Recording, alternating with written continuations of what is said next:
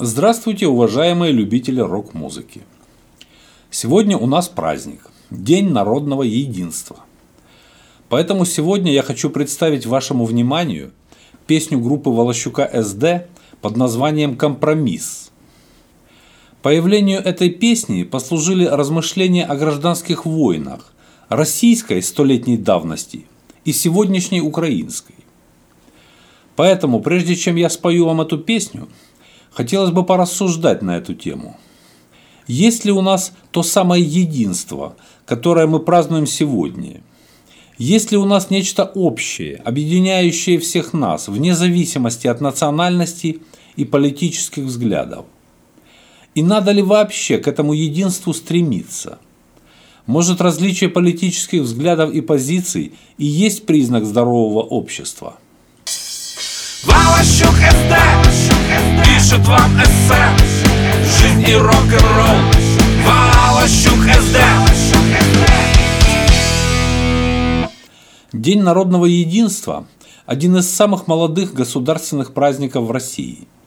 В этот день вспоминают окончание смутного времени в России в XVII веке, наступившего после освобождения Москвы от польских интервентов в 1612 году – в 2004 году Государственная Дума ввела новый праздник и автоматически перенесла выходной день с 7 на 4 ноября.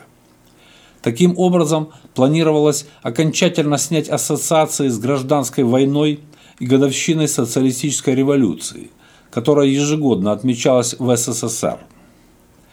Выбор названия объясняет пояснительная записка к проекту закона, в которой говорится – 4 ноября 1612 года воины народного ополчения продемонстрировали образец героизма и сплоченности всего народа вне зависимости от происхождения, вероисповедания и положения в обществе.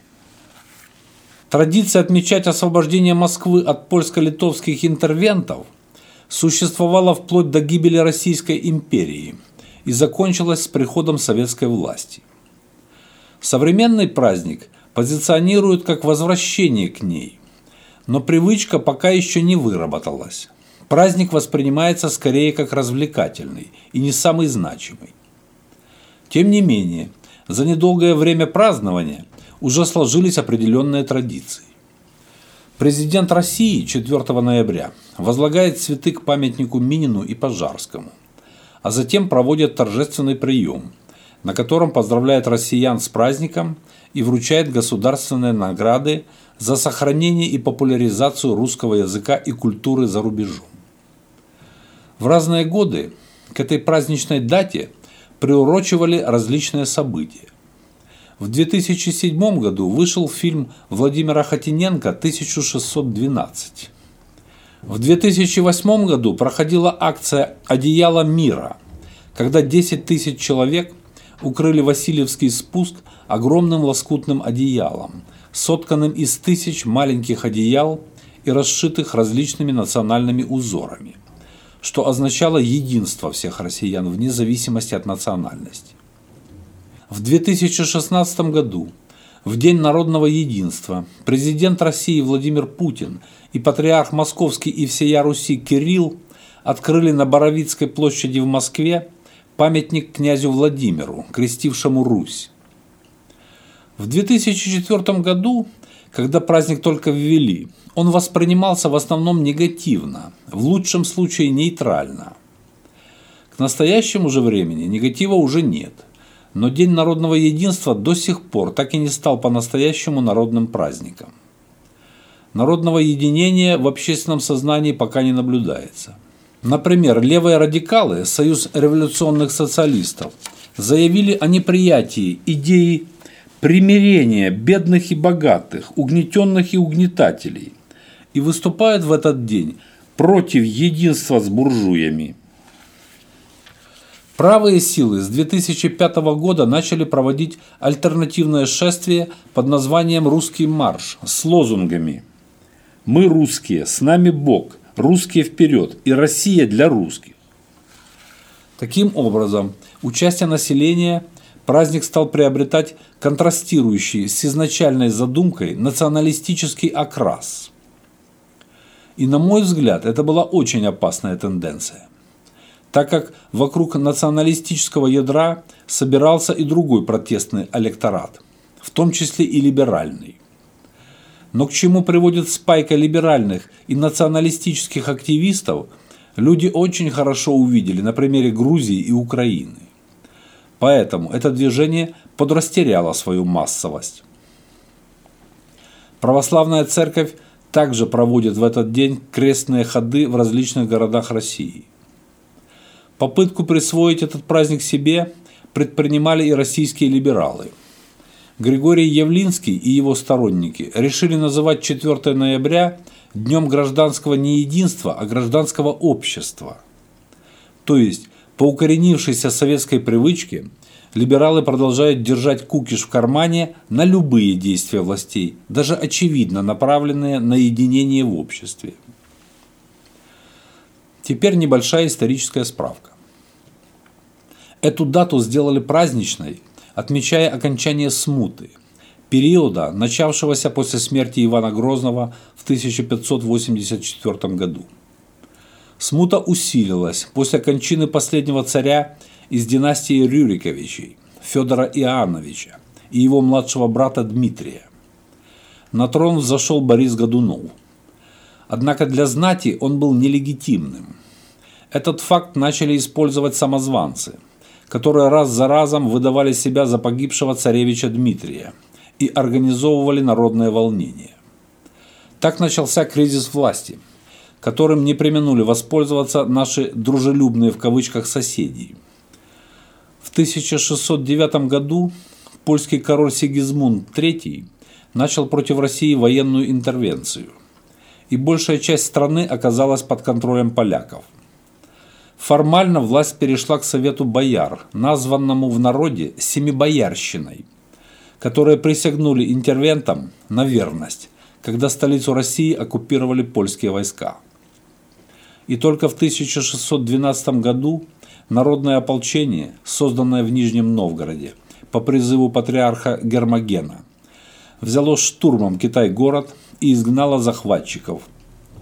Народное ополчение возглавили князь Дмитрий Пожарский и купец Кузьма Минин. Минину удалось собрать огромное по тем временам войско, свыше 10 тысяч человек. Причем вместе с русскими в ополчении участвовали марийцы, чуваши, коми и другие народы Поволжья и Севера. А Пожарский стал воеводой. Их победа стала мощнейшим импульсом для возрождения русского государства. Именно тогда совершил свой знаменитый подвиг Иван Сусанин, крестьянин из Костромы. Поляки схватили его и требовали показать место, где скрывается наследник престола – но Сусанин предпочел погибнуть, нежели стать предателем. Он завел поляков в непроходимые болотные топи, где погиб и сам, и поляки вместе с ним. Таким образом, удалось преодолеть глубокий кризис государства, завершившийся в 1613 году восхождением на русский престол первого царя из династии Романовых Михаила Федоровича. В 1818 году по указу императора Александра I на Красной площади установили памятник Минину и Пожарскому, работы скульптора Ивана Мартаса. В 2005 году, ко Дню народного единства, копия памятника была установлена в Нижнем Новгороде. В возрождении нового праздника просматривается и другой смысл.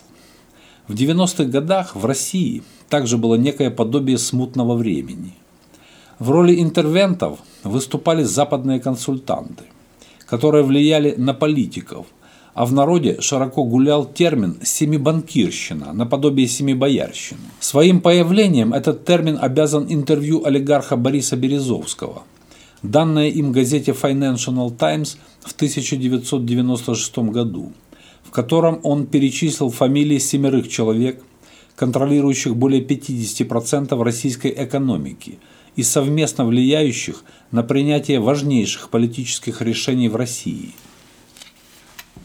Гусинский, Ходорковский, Смоленский, Березовский, Фридман, Авен и Потанин. Утверждая новый праздник – День народного единства – и привязывая его к окончанию смутного времени 400-летней давности, власть таким образом заявила, что и со смутой 90-х годов прошлого века также покончено. И это, на мой взгляд, очень удачная и символичная параллель. Со временем праздник стал приобретать характер обновленной старой традиции. И в 2017 году опрос в ЦИОМ – засвидетельствовал, что ощущение народного единства уже стали замечать 54% граждан России. Но в то же время нашу историческую многонациональность 12% опрошенных считают разъединяющим фактором. Что же нас объединяет в нашей огромной многонациональной стране? Раньше принудительно объединял железный занавес. Теперь же границы открыты. Что же объединяет нас сейчас? Согласно опросу, главными объединяющими символами для россиян являются народ, патриотизм, государственный флаг, герб и армия. Важнейшим объединяющим историческим событием 63% граждан России считают победу в Великой Отечественной войне. 12% отмечают в качестве такого события присоединение Крыма. Затем идут полет Юрия Гагарина и Бородинская битва. Однако есть и те, кто считает важнейшим историческим событием развал Советского Союза. Таких россиян 5%. Главной объединяющей книгой респонденты называют «Войну и мир» Льва Толстого. Следом идут произведения Пушкина и «Тихий дон» Шолохова. Главным объединяющим фильмом россияне считают «Иронию судьбы» или «С легким паром». Реже называют картины «Москва слезам не верит» и «В бой идут одни старики». Из современных фильмов «Движение вверх». Из гастрономии в рейтинге объединяющих праздничных блюд с большим отрывом побеждает салат оливье. Затем идет селедка под шубой, пельмени и борщ. И возвращаясь к основной объединяющей теме нашего сайта, к музыке – Главной объединяющей наших сограждан песней каждый пятый участник опроса считает национальный гимн. На втором месте идет День Победы. На третьем – «Катюша». Далее «Священная война» и народные песни. В русском роке я нашел только одну песню, посвященную Минину и Пожарскому. Она записана группой «Если» Станислава Бартенева, которая так и называется «Песня Минина и Пожарского». Русский дух кипит, вороны кружат. Лязг мечей гудит, бьет звонарь в набат. Эй, вставай с печи, богатырь Илья. Кто положит жизнь за друзей, ты или я? Припев. Люди русские, поднимайте рать, за родную Русь надо постоять. И подводя итог своим рассуждениям, должен сказать, что в нашем, как и в любом другом обществе, множество различных противоречий и нерешенных вопросов. И думаю, народное единство – это все-таки как линия горизонта, благородная, но недостижимая цель. Поэтому мы должны сосредоточиться на самом процессе достижения этой цели и делать все от нас зависящее, чтобы к этой цели приближаться. Мы не должны рубить с плеча в своих рассуждениях, а тем более в действиях. Мы должны научиться слышать друг друга, пусть не соглашаться с другой точкой зрения, но допускать право на ее существование – иначе опять будем праздновать 7 ноября, красный от крови день календаря. Праздник бескомпромиссного навязывания – единственно верная точки зрения всему народу. Мы должны научиться находить компромиссы, оставаясь верными своим жизненным принципам. А эта задача очень непростая. Не просто смирить свою гордыню, скорректировать свои представления о реальном мире и обуздать даже на самую малость свои политические хотелки и материальные притязания.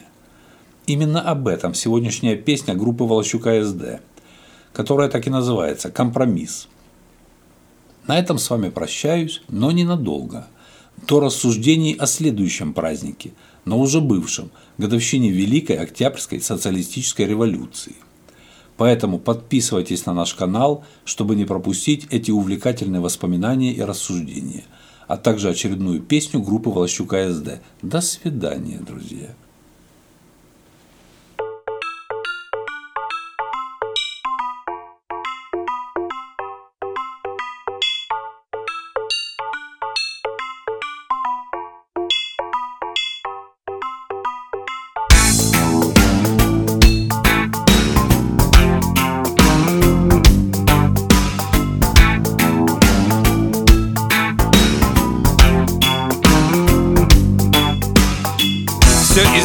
Изменилось так кардинально.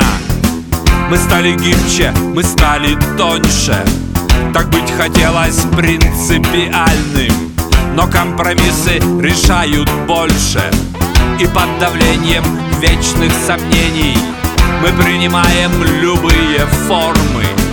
Не вызывает особых прений Ни паранжа, ни униформа. Жизнь состоит из компромиссов. Но компромисс — это не жизнь. Как нам с тобой не ошибиться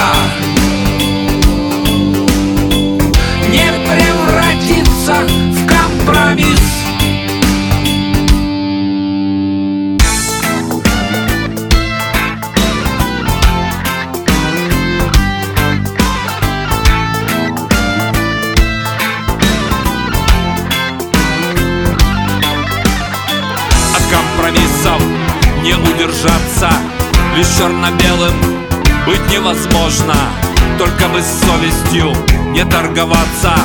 Да не предать бы неосторожно Скидки, уступки, переговоры Мы ветераны ничтожных побед.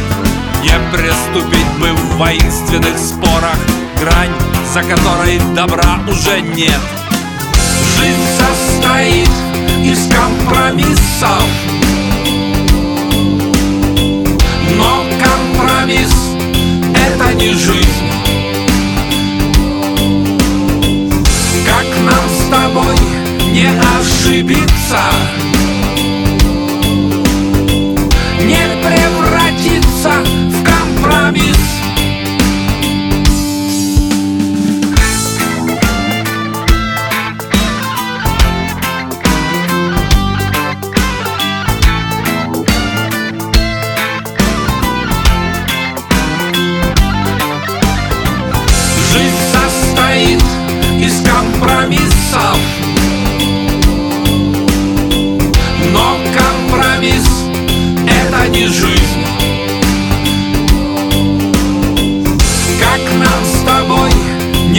зашибиться